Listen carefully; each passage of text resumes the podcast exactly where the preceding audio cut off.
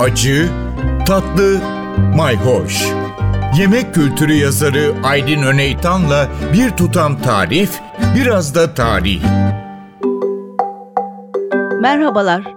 Tavuk suyu pek çok yemeğin, pek çok çorbanın temel maddesi.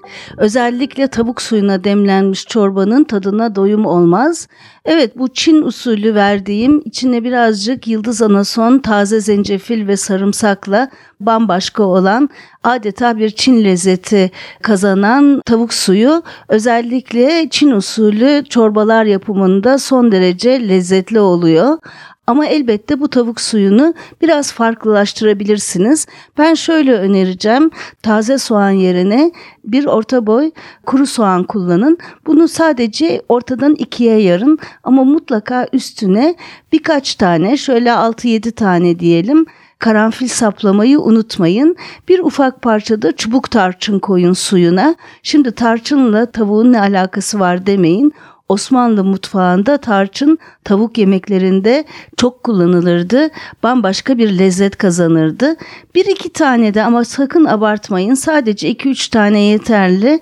Bütün yeni baharda kullanabilirsiniz.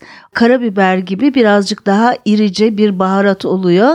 Onu da şöyle havanda sadece ikiye yarılacak ya da çatlayacak kadar kırarsanız o da yeterli olacaktır. Gene sarımsağınız olsun fazla abartmadan. E, zencefil de belki kuru zencefil biraz koyabilirsiniz. Taze zencefil tadını biraz fazla Çin usulü yapabilir. Evet böyle hazırlayacağınız karanfilli tarçınlı soğanlı bir tavuk suyu da sizi Osmanlı usulü gayet güzel hafif tarçın kokusu taşıyan mis gibi bir pilav yapmak için ideal bir et suyu olacaktır. Tabi o haliyle inanılmaz da lezzetli bir tavuk suyu çorbanın temeli olacaktır. Bir de böyle deneyin derim. Evet bu tür püf noktaları için takipte kalın, hoşça kalın. Bir tutam tarih, biraz da tarif.